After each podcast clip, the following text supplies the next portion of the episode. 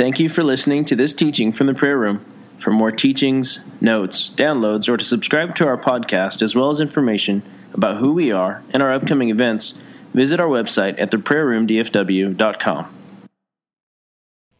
The book of Revelation, session 13 Exhortations and Promises for the Churches. So, uh, as we've been going through this study, the last uh, session or two and the next session or two are all about the uh, letters to the seven churches that are in Revelation chapter 2 and 3. And so while we're going through the book of Revelation more theme by theme than we are verse by verse, we're also starting at the beginning of the book and picking out the themes and then keep going all the way through to the end of the Revelation. So it's we're kind of going through the book of Revelation, but instead of doing it verse by verse, we're going theme by theme as we kind of go along, all right? So last session, last week, was an introduction to the seven churches. We were looking at these seven churches and and we saw that they were real churches that really had uh, you know historical uh, place in uh, in real time and real space over uh, on the western coast of modern day Turkey. We saw these churches uh, to be real and have these letters that were written to them, to have themes that were uh, developed even within the letters, that there was a, a, pattern of the way that the information was presented. Jesus wrote these seven letters.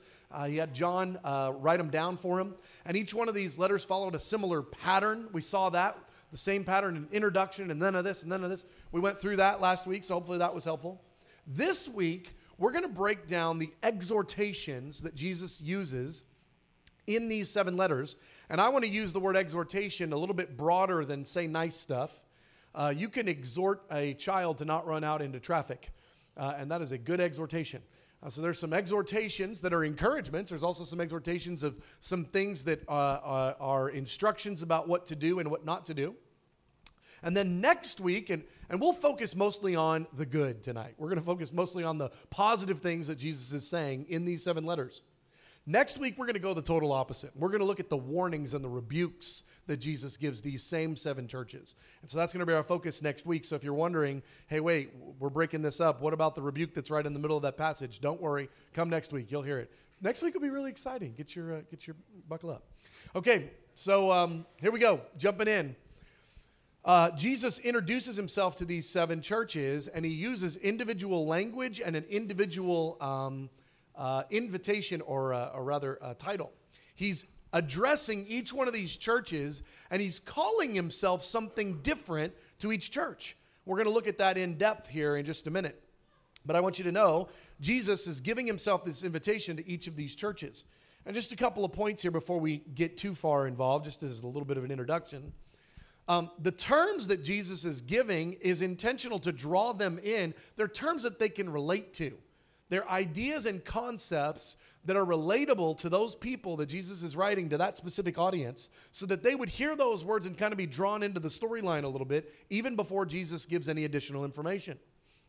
These uh, um, introductions, or rather these um, uh, titles that he gives, they're promises about his character. I mean, Jesus couldn't call himself something and be lying.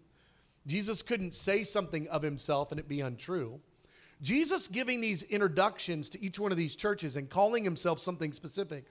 They are promises about who he is and what those churches can expect of him.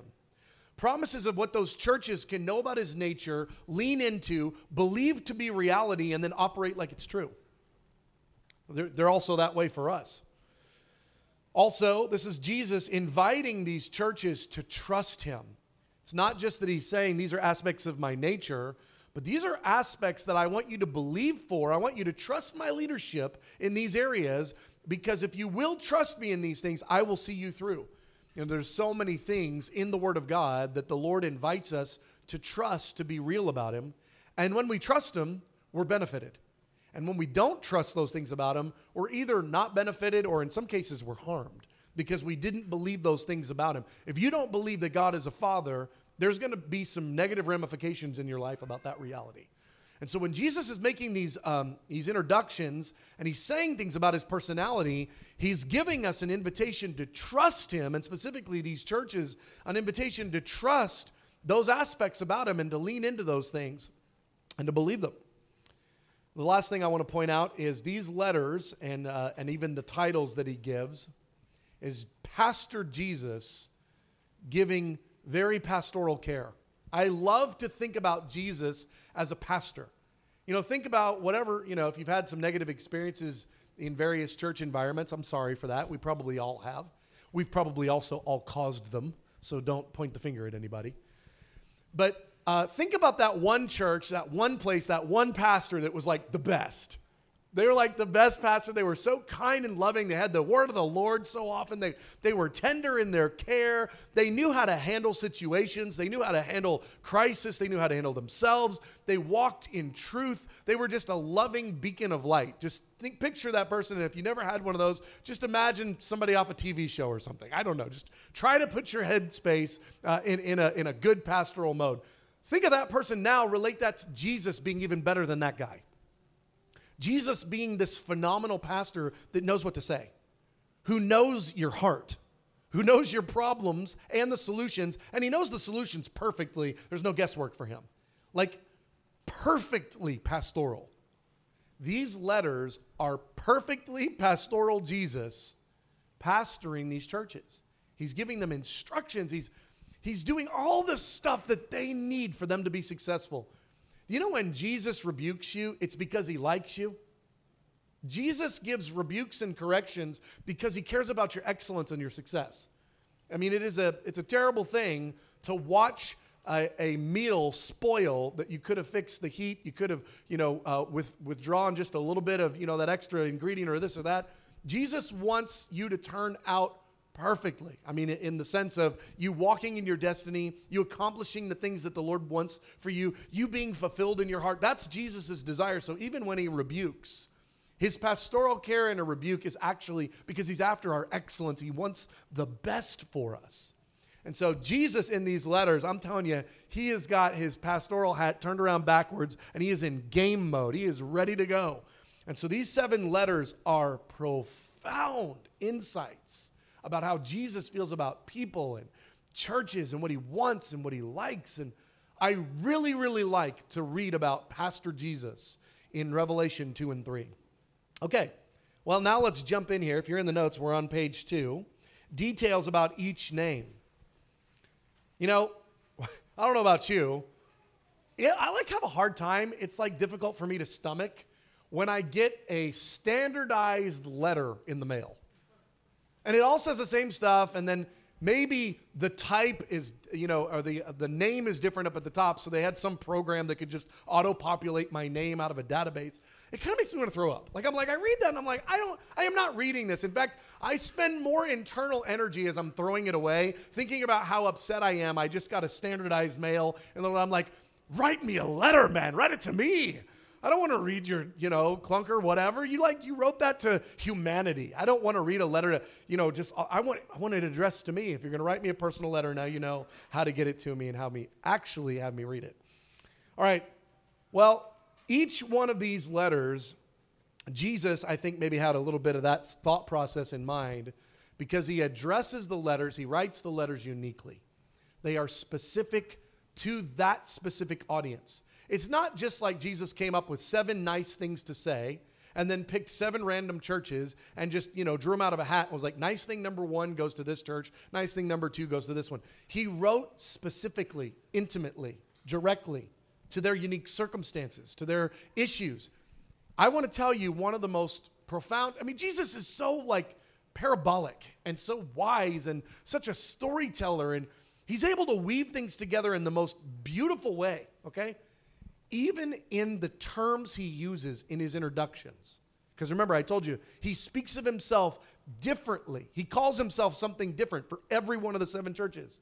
Even the phrases he uses are part of the solution to their problem. Even the phrases that he uses about himself are part of his ministry to that church. They are unique and specific, not just because Jesus needed seven different titles to call himself, those titles are unique to their circumstances. This is so cool. This is like such a smart man. He really knows how to tell a story. All right, well, let's just look at that. And I'm going to go about as fast as I can on this part because I want us to get to the rest of it as well. But this is meaty. I just, I like this. All right, to Ephesus, Jesus says, to him, uh, from him, who holds the seven stars in his hand and walks among the seven golden lampstands. This is how Jesus speaks of himself. And he doesn't use that term for any of the others. He says, This is him. You know me. I'm the guy that holds the seven stars in my hand, and I walk among the seven lampstands. Well, how does that relate to their circumstances? A little bit later in this letter, Jesus says, You have persevered and you have endured hardships for my name and have not grown weary. I want to tell you that part of what's happening here is Jesus is describing himself as the one that walks in the midst of those who are going through incredible hardship. He's saying, I'm not far. I'm a friend that's closer than a brother. I am right there in the midst of you. I'm walking in the midst of your circumstances. You remember that day where the really bad thing happened? I was there walking amongst you. I am with you. That's powerful encouragement. I mean, so much discouragement happens because we just feel alone, isolated, and like nobody cares. Jesus is like, I am right up in your business. I am walking amongst the churches. In fact, I hold these seven stars, I hold them in my hands. Okay?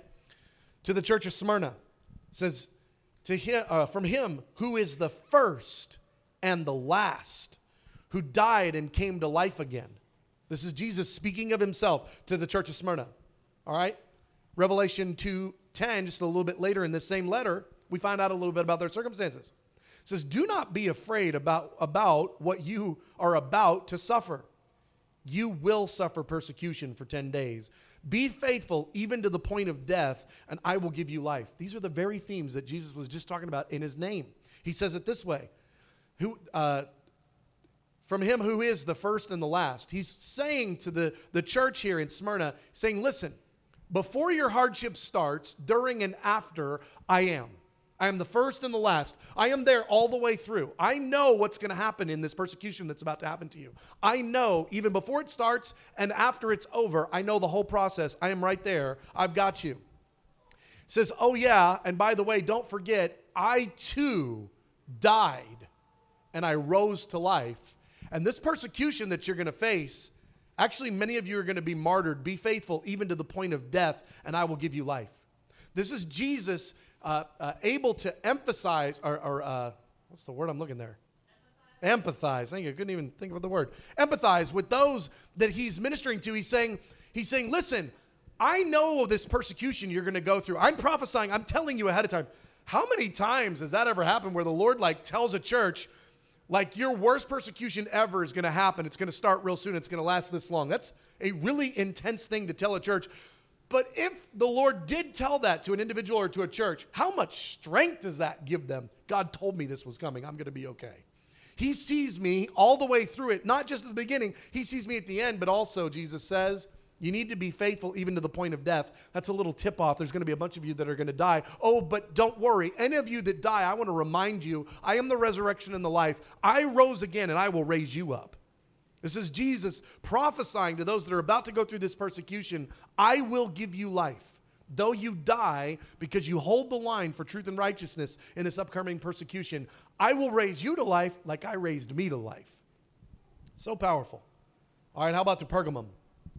Jesus tells the saints in Pergamum that he knows they live in the city of Satan. And it, he says, These are the words of him who has the sharp, double edged sword. I know where you live, where Satan has his throne. This is Jesus saying that he's got this sharp sword and he's going to use it and he's going to deal with Satan on their behalf. He's going to use that sword against Satan. But then he also tells them that he will use that same sword against those in their midst that don't repent. He's here making the comparison between Satan and those who operate in Satan's ways, and he'll use his sword against either. He'll use his sword against both. Look what it says here. Repent, therefore, otherwise, I, Jesus, will soon come to you, and I will fight against them with the sword of my mouth. Them is those that don't repent, those that are walking in the ways of that city, the city where Satan's throne is. This is so intense. So, this is Jesus going, I got a big sword. And everybody goes, Yeah, you're going to fight Satan. He goes, I'll also fight you. don't find yourself on the wrong side of this fight. I have a sword and I know how to use it. And the devil has got his tail between his legs and he's running, but you ought to be scared too he says, Repent or I will fight you. Oh my gosh, that's so intense. What's he fighting with? He just got done talking about how he's got a double edged sword. I'm sure he's just going to put that down and then he's going to box, right? No, he's talking about the sword in both cases. He says, I will fight against Satan. I'll fight against anybody who doesn't walk according to my ways. I will come for you. Don't mess with me. That's so intense. All right, how about the next one? Thyatira. Jesus talks about him having blazing eyes. Look at uh, Revelation 2:18 here to Thyatira. The Son of God, whose eyes are like blazing fire and whose feet are like burnished bronze. We learn a little bit more here. How does that relate to their circumstances? A little bit later in the chapter, chap- uh, verses 20 through 25, Jesus says, I have this against you. You tolerate that woman Jezebel. Now I say to the rest of you in Thyatira, you who do not hold to her teaching, I will not impose any other burden on you except to hold on to what you have until I come.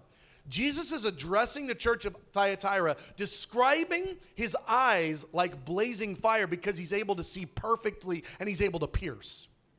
He's able to pierce and see perfectly those from two categories those who are faithfully standing with him and those who are in compromise. He sees them.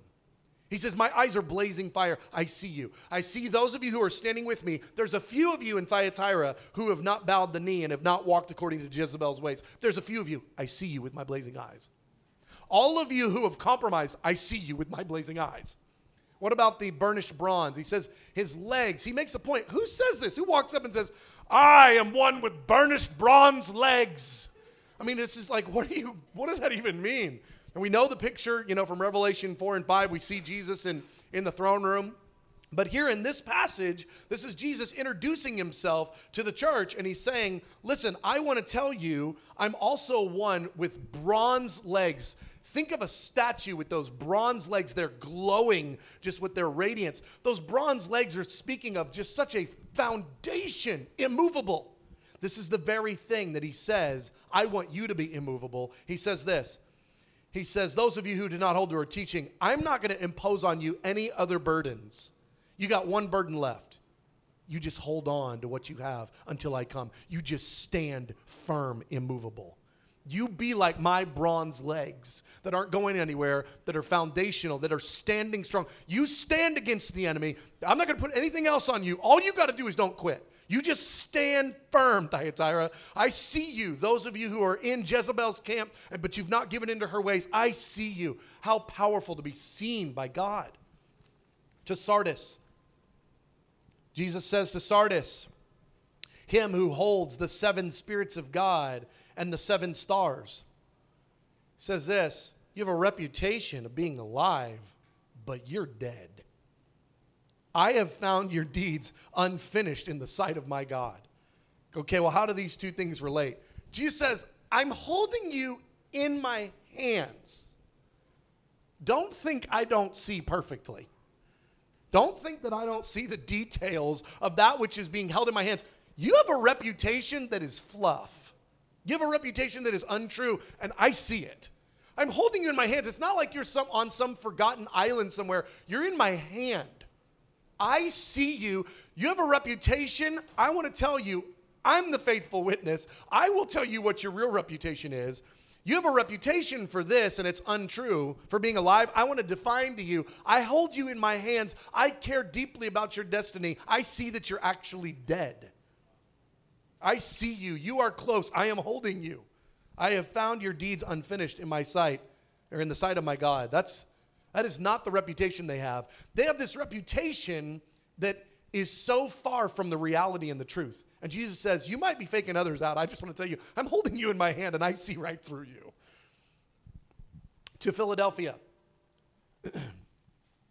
this is Jesus defining himself as him who is holy and true, who holds the key of David. What he opens, no one can shut. And what he shuts, no one can open. Such an interesting way for Jesus to introduce himself, right? This is how he's talking about himself. He's saying, listen, there are those in your midst who are who are walking that are that are false and they are unholy Jews. Well, let me read this uh, next passage to you. It's also part of this chapter. This is uh, 3 8 through 10. I have placed before you an open door. Now, he just got done telling him, he says, I'm the guy with the keys. He says, I've placed before you an open door that no one can shut. You've kept my word. I will make those who claim to be Jews, but they are not. I will make them come and fall down at your feet. I will make them acknowledge I've loved you because they have been saying you're not real, you're not legitimate, you don't really know and love God. I'm going to make them stand in front of you and I'm going to tell them, I don't know you. I know and love them.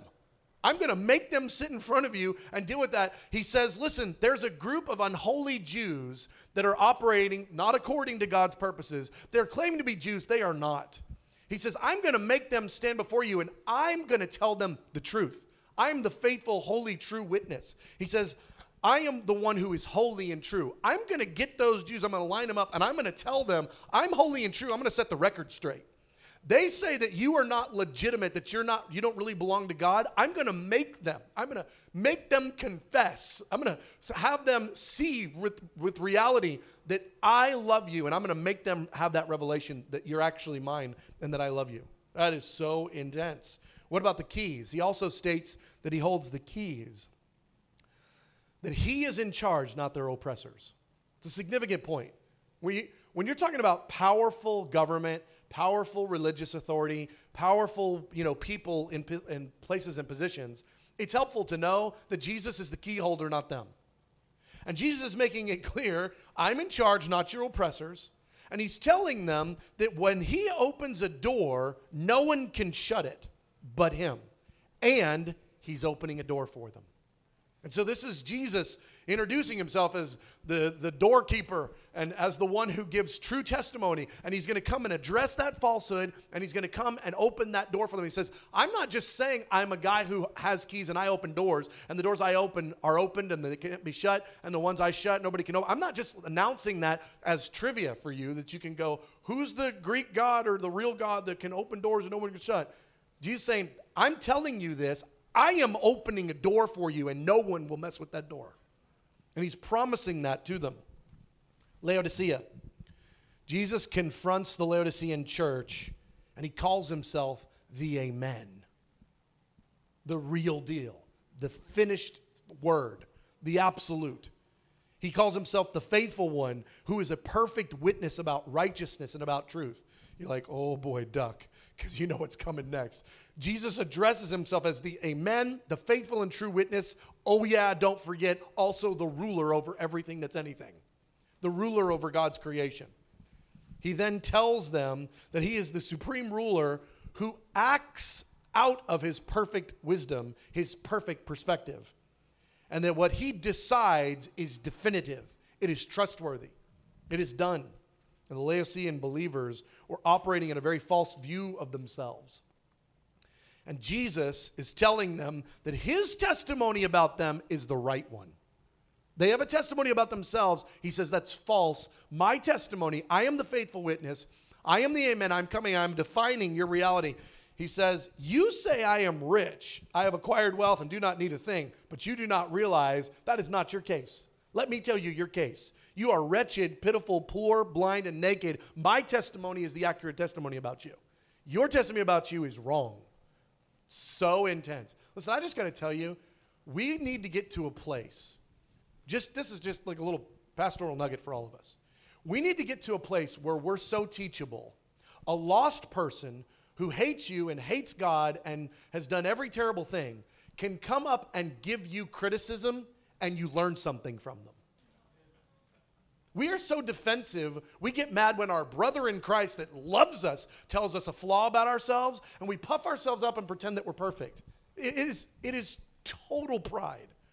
It is the absolute best way to go to hell to not listen to people when they criticize you. You just, I mean, it's a, you just don't like overly listen. Don't be like, I'm a terrible person. Don't get in a funk, but listen to what they're saying and then go, God, go back to God later. What a great relationship we have with a God that never goes anywhere. Go back to God later and go, hey, they said this. How much of that is true? Instead of, they said this. Can you believe it, Jesus? He's like, oh, yeah, I believe it. I told him to say it. now, they put a little stank on it that I could have done without. I mean, they weren't real nice about it when they said it. But I did want them to bring that to your attention because you're not listening to anybody else. We need to be at a place where we can receive correction. So if you ever hear somebody come up to you and go, You're wretched, poor, blind, and naked, you go, Jesus, How much naked am I? Hell, help me, God, with how poor and blind I am. Help me. Jesus exalts humility and he resists the proud. I want to tell you, he is currently resisting you in every area of your life that you are prideful. And me too. And I know he really likes me. But he will resist me in my pride. He will resist you. It is a wonderful thing when anybody, the Bible, a person, the Holy Spirit, an enemy, a, a, a angry bumper sticker, when anything confronts something about you and your weakness, that is a gift from God. We do not want to be those that shy away from that and can't be taught anything. Being unteachable is a is a absolute bane. It's an it's a plague in our society. And this is a generation that does not want to hear that we could possibly be wrong about anything. And we need to be told we are wrong and then go process that with Jesus with an open heart. All right, Jesus' praise for the churches. I got to get going, people. All right, Jesus' praise for the churches, page four. I'm just going to read them. You've persevered and you've, so this is Ephesus. So he writes some nice things to Ephesus. These are the praises that he gives. You've persevered, you've endured hardship for my name, you've not grown weary. You have this in your favor. You hate the practices of the Nicolaitans, which I also hate. These are all really nice things that Jesus is saying to Ephesus. He says, Ephesus, boom, boom, boom. I like it. Keep that stuff up. Good job. Remember, next week he goes, but don't do this, this, and this, or I'm going to come and we're going to deal with that. All right, how about the Smyrna? I know your afflictions and your poverty, yet you are rich. Oh, I really like this one. I just I feel like I can relate sometimes to to Smyrna because I'm like, I'm just so weak. I'm afflicted and poor. But I, I know I'm like rich. I know I'm pursuing God. I know I know we're chasing the Lord. I know our little ministry is seeking Jesus. Such an encouragement when you have a revelation of yourself. I'm just thinking about Smyrna and how they were afflicted and they were in poverty and they, they had difficulties. They were very keenly aware of those realities. And Jesus says, Yes, but you are rich. I've watched how you've handled those things. Revelation 2, this is now Pergamum 213. Yet you remain true to my name. You did not renounce your faith in me, even in the days of Antipas, my faithful witness, who was put to death in your city where Satan lives. Sometimes Jesus' biggest praise for us is just that we didn't quit. Look at this. He says, You remain true to my name. He just said, You just didn't give up on me. He said, You did not renounce your faith in me. What, what, Oh my goodness, you just know you're in like hard times when the nicest thing Jesus can say to you is, You didn't renounce me. Like, oh man, those are these were hard days. This was a hard lesson or a hard year, Lord. This is Jesus saying, just don't quit, remain true, even as you watch the martyrs around you. Remain true. Thyatira, what is his praise for Thyatira? Much praise. These phrases are loaded. Jesus is like, Listen, I'm just going to have to give you guys a bunch of dreams later about how affectionate I am for you. Right now, I just got to rattle off about eight things and say it really quick because we got to get to some other stuff in this letter. And it's not fair for me to write you a really long one, write everybody else a short one. So I'm just going to have to power pack some phrases in here with a bunch of ands between them. It says, says, I want to praise you for your love and faith, your service and perseverance, that you are now doing more than you did at first. I mean, Thyatira is, they are pressing the Lord has got lots to say about Thyatira, kindnesses. And you listen, just as a point of like, you know, taking this away and making it personal, which isn't our primary objective in this study on Revelation, but it's definitely a great secondary objective all the time, all day long. Take these and go, Lord, how am I doing on these things? Like, would you say of me that I've persevered and that, that you, are, uh, you are marking my love and my faith? Is that something that you would like praise me about, or is that something I'm kind of like, blah? You know, ask the Lord about my service and my perseverance. This is good stuff. Sardis, what does he say to Sardis? Not much. He mostly rebukes the snot out of Sardis. In fact, the nicest thing he says to Sardis is, Well, you got a few people that aren't worthless. I mean, my goodness, this is, Jesus says, Yet you have a few who have not soiled their clothes. They will walk with me dressed in white, for they are worthy. He says, in the midst of Sardis, there's so much compromise I'm just elated that a few of you didn't give in and compromise with everybody else. That you're in a culture of full on compromise. I mean, it's like it's like Lot back in the day, you know? It's like Lot's in this town where everybody's compromised. I mean, just totally. And Lot had some issues of his own, but Lot was praised as the righteous guy that got saved in the town. I think this is actually a pretty good picture of what's happening here. Jesus is like, there are so there's so much compromise in Sardis. I'm just excited I found 10 of you that haven't soiled yourselves. I'm just excited about those 10. And I'm going to reward them like crazy. He says, I have found them worthy because they've not given themselves over. But it's a few, whatever a few is, we don't know. How big was the church? How many people? How, how many is a few out of that number? We don't know, but it's bad news for Sardis. Okay? Yet Jesus does identify the few. I just want us also to recognize that this is a God who understands the corporate realities that we're in and he understands the difficulties, the pressures. He knows the church in China and the issues they face, and he's going to reward them according to their perseverance. He knows the lethargy and compromise of the church in America and He knows the difficulties that we face, and He will reward us according to our faithfulness. The Lord sees into the very nuances of our circumstances, and He's even able to find that one guy that didn't compromise, that one girl, that one couple, that one family. I mean, God is a, is a God who has shown again and again He can go find the one family. Noah, I'm sorry, I'm gonna have to wipe out 100% of humanity except you and your fam. You're the one guy. I mean, it's, this is a God who knows how to find the one. Just be the one. And then surround yourself with the ones and raise up some ones and disciple some ones and let's change the tide of the church. Amen? All right, Philadelphia. I know that you have little strength, yet you've kept my word and you've not denied my name. You've kept my command to patiently endure. I love Philadelphia. I love this, this little strength. Stayed the course, stayed true held on to the commands of Jesus, done the assignment that Jesus gave them. He says, I see it, little church. I see it. Philadelphia, I see what you've done and I love it. I'm, I'm so grateful. I know you've got little strength, but you didn't let that be an excuse to buckle. You held the line. And then Laodicea is the only church Jesus doesn't say anything nice about. Not a word. It's noteworthy that there are such churches. It's in this, and I don't know that this is an equation to use, but in this, it's one out of seven. So it wouldn't be like, you know, every other or something. But there are churches that Jesus would look at and go, just shut the doors, friends. Just shut the doors. Or repent, actually, because that's what I really want. Jesus' entire message to Laodicea is actually not shut the doors. It's actually repent so I don't come and shut those doors. I don't want to shut the doors. I want you to repent. It's we need this. We need to be repenters.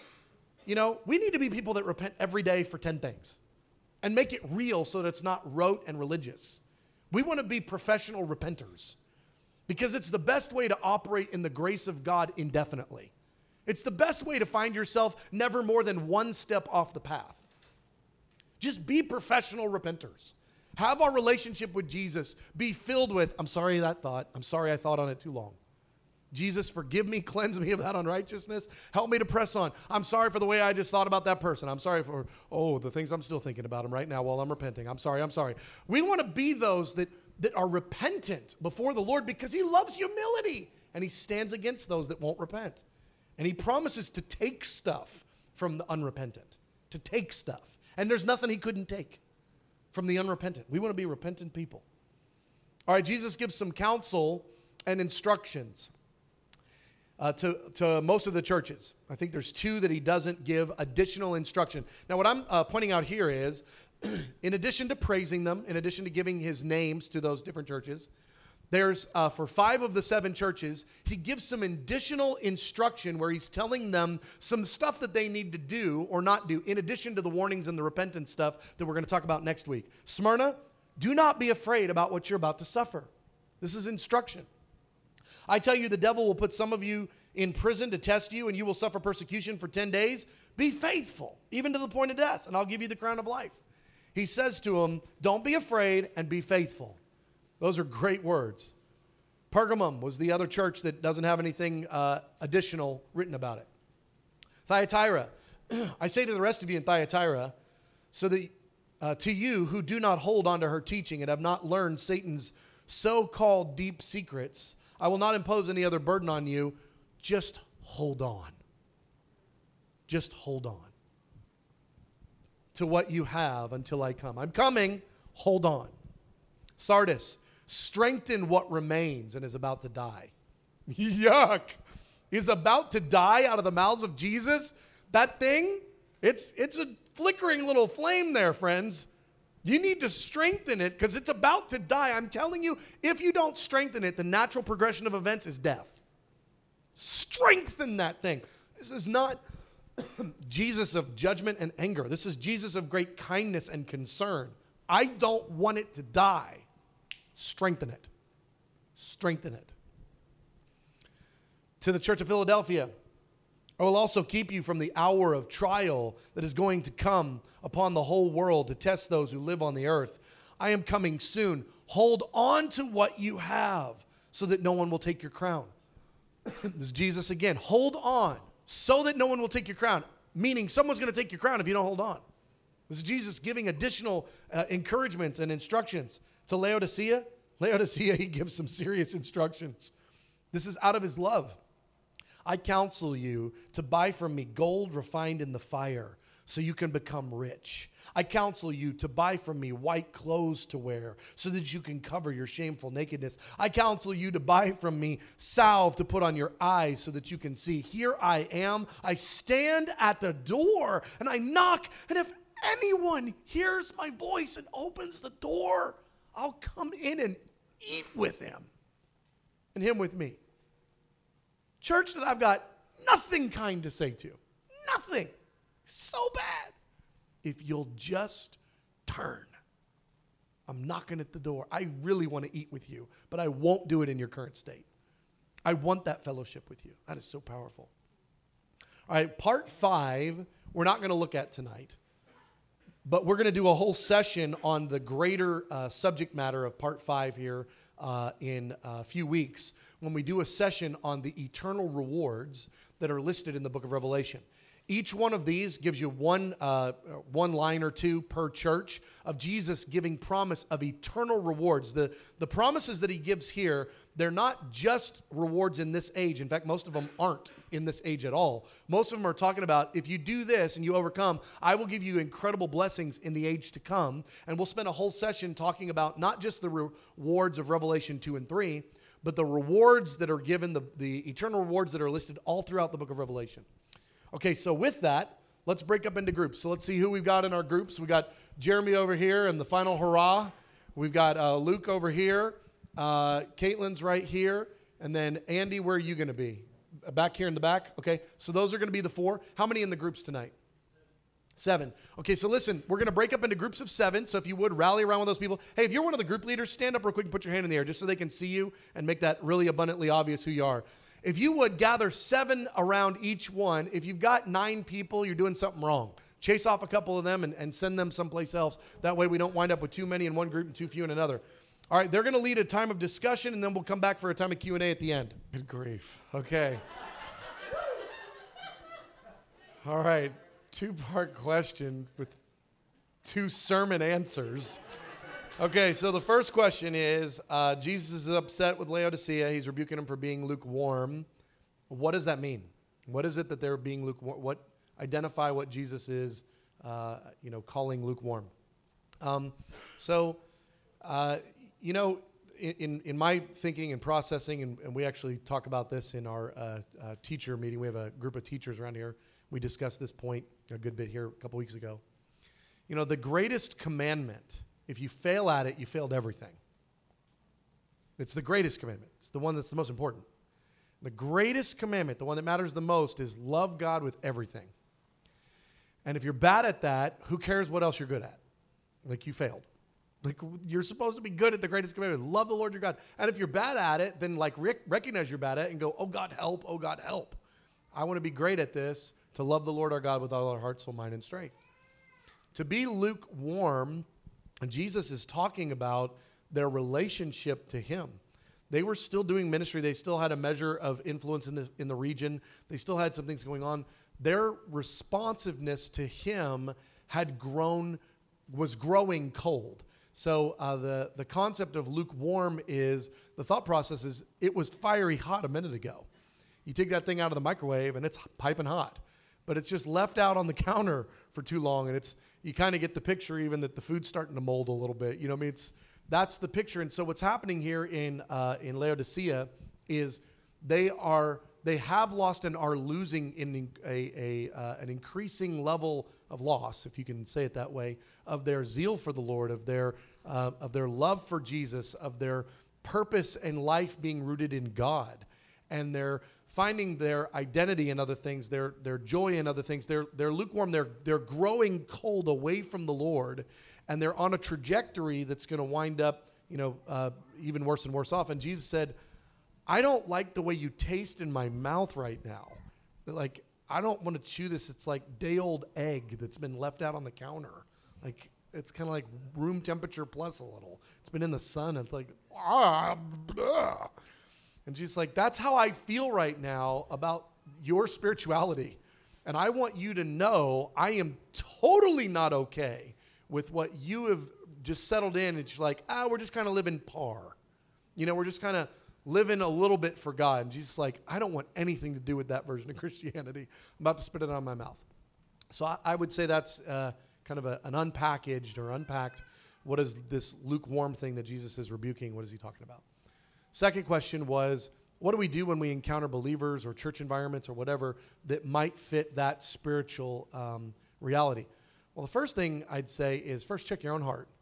Um, because it's it's going to be. Uh, I just I think there's so much zeal in 20 year olds to call everybody else lukewarm, and lukewarm isn't being or, or, or fiery doesn't mean loud or jumping in worship services.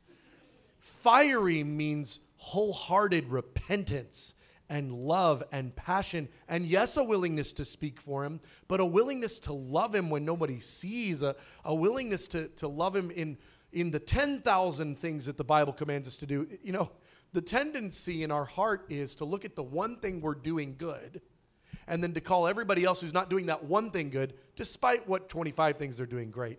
They're lukewarm. They're not doing the thing that I'm doing. And it's like, man, that's we have such a wrong perspective. There's so much finger pointing. Now, what we ought to be doing as brothers and sisters is you and I have got a relationship well enough that you can talk to me about the areas of weakness that you see in my life, and I can talk to you about yours. And we're actually encouraging one another forward to get better. And I'll just say this it is a very difficult thing to receive a person who is coming to you and telling you how bad you are and not giving you any, uh, they've not given, uh, they have not built any relational rapport in your life to even receive you as a prophet. And so I think so much of what happens is just finger pointing, you know, rampantly, and it, it's not all that helpful. Instead, uh, we, one, you can do this no matter who it is, you can pray for them.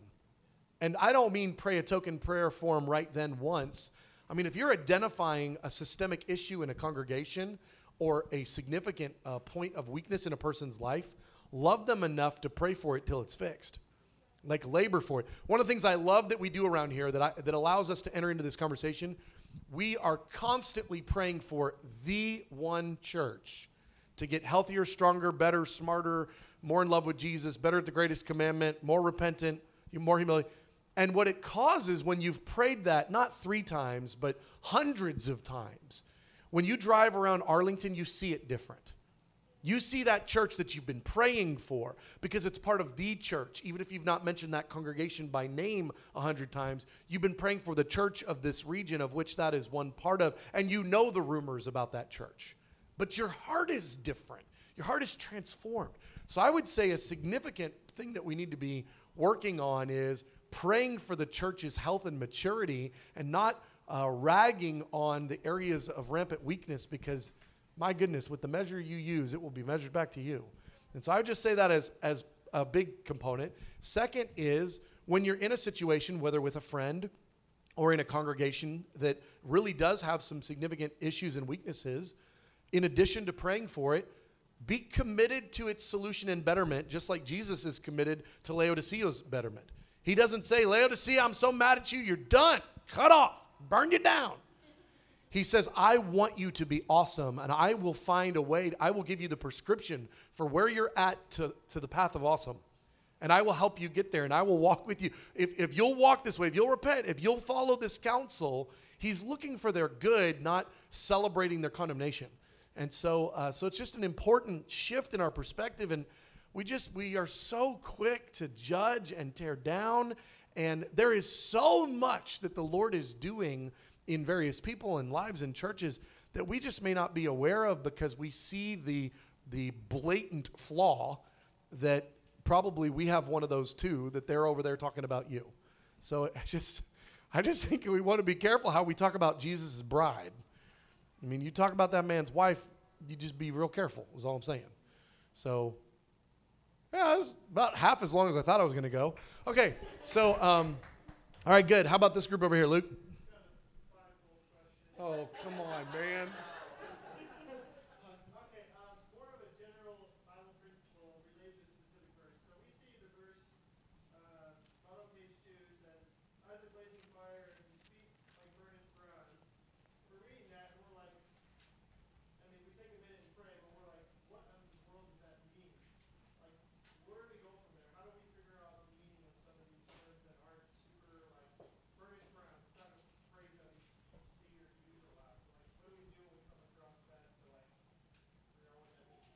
Oh, Luke threw me a softball.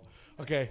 All right. Thanks, Luke. Okay. So, um, so the question is uh, when we're reading through not just this part of Revelation, but all of Revelation and really all of the Bible, there are times where the Lord on purpose uses phrases that are almost like intentionally confusing a little bit. They're, they're intentionally different. He's, he's drawing attention. He's not just using normal vernacular. He throws in symbols and, and words and ideas that are not uh, in the context of the passage, if you just read it at a glance over, you're kind of like, huh, what in the world?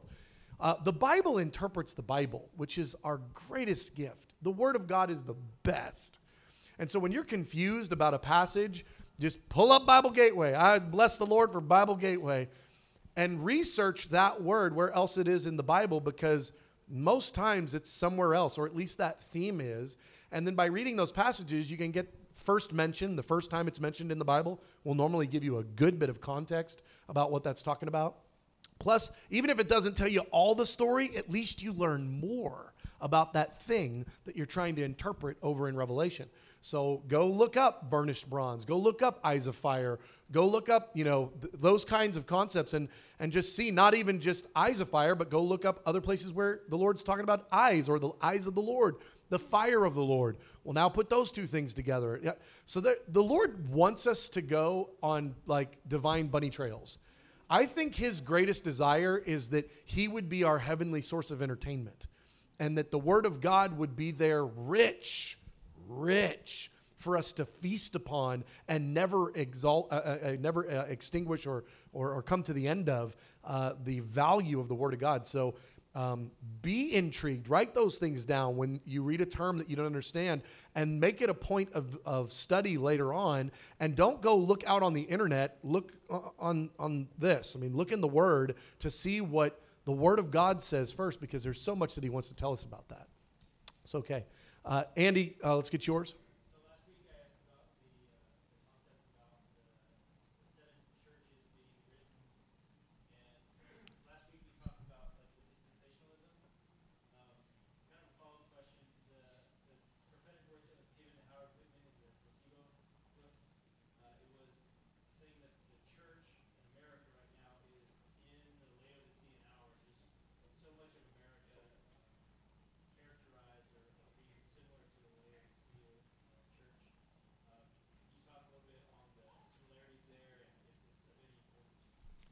So, short version of the question is uh, there are some that have called uh, this hour uh, by prophetic leading, uh, called this hour the Laodicean hour of the church. Uh, what, what can be said about that? Um, so, you know, I think that uh, all of the different churches, the lessons that are listed there, all of us could apply all of the lessons to our individual life to our family, to our congregation, and to any time period in history. But I do think that there is a specific level of similarity that is um, uh, alarming to uh, the way that the church in the West is operating right now. Um, and what Jesus is defining as uh, the Church of Laodicea's significant issues. You know, the uh, the missions movement the, that you know has been so profound in the earth, uh, you know, in the last you know couple hundred years since the First Great Awakening, and and beyond, um, there have been there's been more impact in the world coming out of America historically than probably any of the nations in history, but that is shifting. Uh, that is shifting to Asia and even China right now. And it's because there is such that fire, that torch is lit in, in other places because the gospel is real. The, the reality of Jesus is real. The nearness and the need for Jesus is real. And we live in a culture right now that is uh, shifting more and more, uh, just putting Jesus on a shelf. It, Jesus is a part of our culture, not the driving force.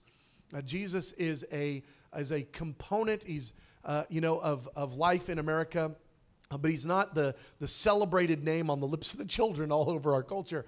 And even within our church, we've, uh, if we're not careful, we find ourselves being that frog in the pot as the, the water level or the water, the heat of that uh, temperature is rising. That we're experiencing just such a, uh, a, a waywardness away from the ways of God, the things of God. And in an effort to be relevant, uh, there's so much within church culture that is embracing lukewarm life, philosophy, practice as normative. Uh, I'll just give you a great for instance. When you read the example of the book of Acts church, they were always together, studying the Bible, praying, and fasting. That was what you did if you were a saved person all the time. And you snuck off to work, got your work done, and then couldn't get wait to get back to fast some more and to pray some more and do all night prayer meetings. And that was the culture of the church we have adopted a version of Christianity that could not be further from that, where the idea when we stand up here on Saturday night and we say, sign up for one two hour prayer meeting a week, everybody goes, no, I'm too busy. Couldn't possibly pray with people two hours a week. And we've just, we've just accepted this as normal. We've told, and, and that's one of 20 examples. It's just one that hits close to home here. We live in a culture that is so bought into a lie of lethargic Christianity being normative. And, and I think there's a lot that Jesus would have to say about how far we've fallen from true apostolic Christianity that we read about in the book of Acts and that which was to be the model uh, for the church in this hour. And so, um, so I, I, think that every church, every city, every place has got its issues. But my goodness, when I, uh, when I hear Brother Yun in China say that to believers in America that he's praying for us because he cannot believe how hard it is to be an American Christian because of all the compromise around us. While they're suffering persecution and the threat of martyrdom in places, there's an issue. when you're hearing an apostolic leader in China under that persecution going, oh, we don't have it near as hard as you guys do, you're living in Babylon. Like, we are so sorry that you live there. It's so hard to be a real Christian there. How do you do it? And we kind of all gulp and go, maybe we're not really doing it. okay, well, I will pray for you, brother. Yeah. All right, so Caitlin, your group's question.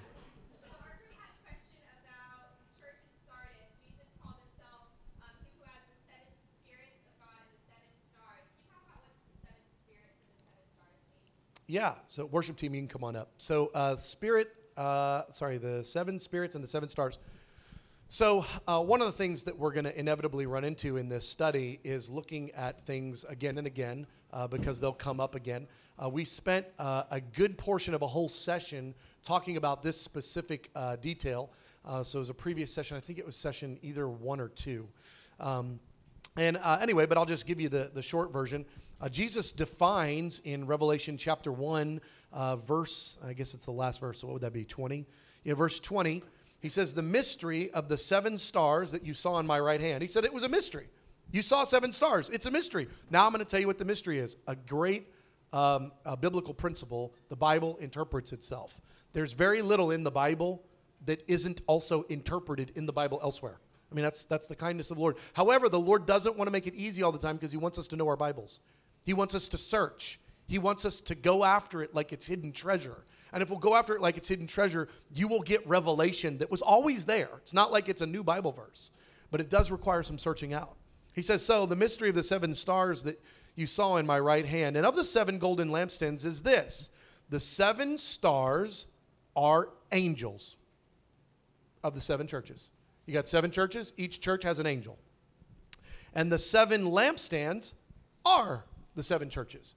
And part of the picture there is churches are supposed to be a light in the world, city on a hill cannot be hidden, kind of a concept. These churches are supposed to be lampstands. So imagine, uh, imagine the world without electricity. It's all totally dark. From outer space, you're looking down, you know, on the on the ball, and all of a sudden, all the churches become a lampstand in every place that they are. That's what's supposed to be happening: beacons, light, hope, truth. So he's calling these seven churches. He's saying there's seven lampstands that I'm walking amongst but they're, uh, they're to be lights uh, in the world. So, great question. And again, there's way more on that in a previous session that somebody might uh, in your group be able to help you point back to uh, which session that was so that you can go read those notes if you like or listen to the. T- this concludes this teaching from the prayer room.